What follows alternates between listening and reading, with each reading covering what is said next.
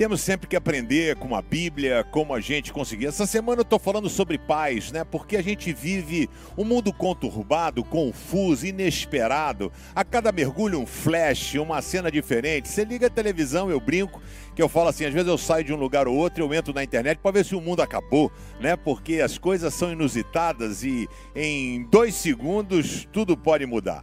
E eu quero convidar você a desfrutar da verdadeira paz que pode fazer a diferença na sua vida. Eu posso dar uma palavra para você de ânimo, de encorajamento, mas a paz verdadeira só Deus pode dar.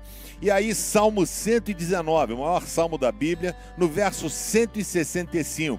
Ele diz assim: Os que amam a tua lei, aqueles que conhecem a tua palavra, que obedecem, que se esforçam para viver dentro dela, desfrutam paz e nada há que os faça tropeçar. Já pensou, mano? Inabalável em nome de Jesus, que você possa obedecer a lei e desfrutar da paz. Valeu?